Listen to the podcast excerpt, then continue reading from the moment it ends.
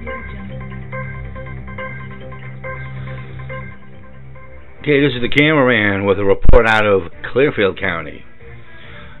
Police are conducting a death investigation as a result of a missing persons report.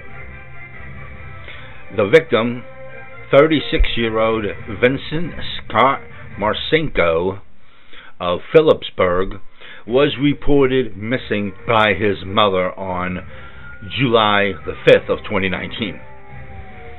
His mother contacted police and filed a missing persons report. Attempts were made to locate Marcinko with negative results. Marcinko was last seen on June 27th of 2019 walking away from a friend's residence located at 60 Graham Street in Bradford Township, Clearfield County.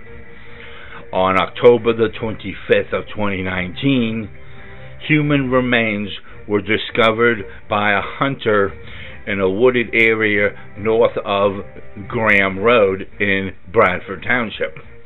The remains were later identified through dental records as being the remains of 36 year old Vincent Scott Marcinko of Philipsburg.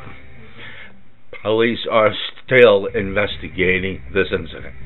And that is your news update from reports around the state of Pennsylvania. This is the cameraman reporting.